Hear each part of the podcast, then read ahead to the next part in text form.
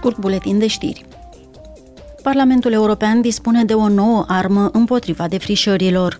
El a aprobat la ședința plenară prima lege din lume care obligă companiile să se asigure că produsele vândute în Uniune nu au provocat defrișări sau degradarea pădurilor.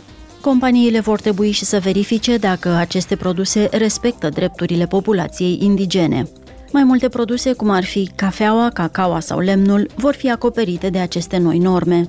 În ultimii 30 de ani au fost defrișate suprafețe care depășesc ca mărime aria Uniunii Europene.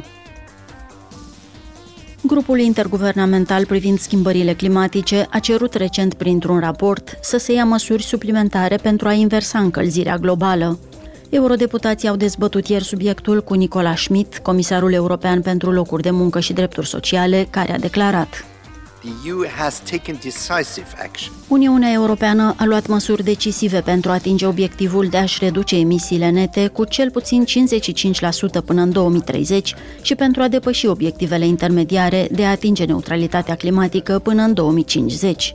Uniunea trebuie să insiste asupra aplicării acestui pachet ambițios pentru a arăta întregii lumi că este posibil să se ia măsuri ambițioase în domeniul climei.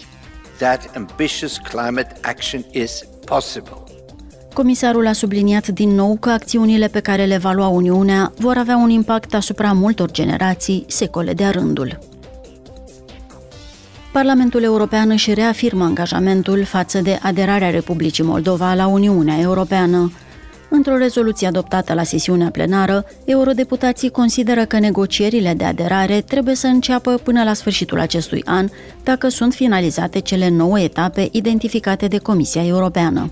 Cât despre încercările de destabilizare a Republicii Moldova, rezoluția solicită Uniunii și țărilor ei membre să îi sancționeze imediat pe cei implicați.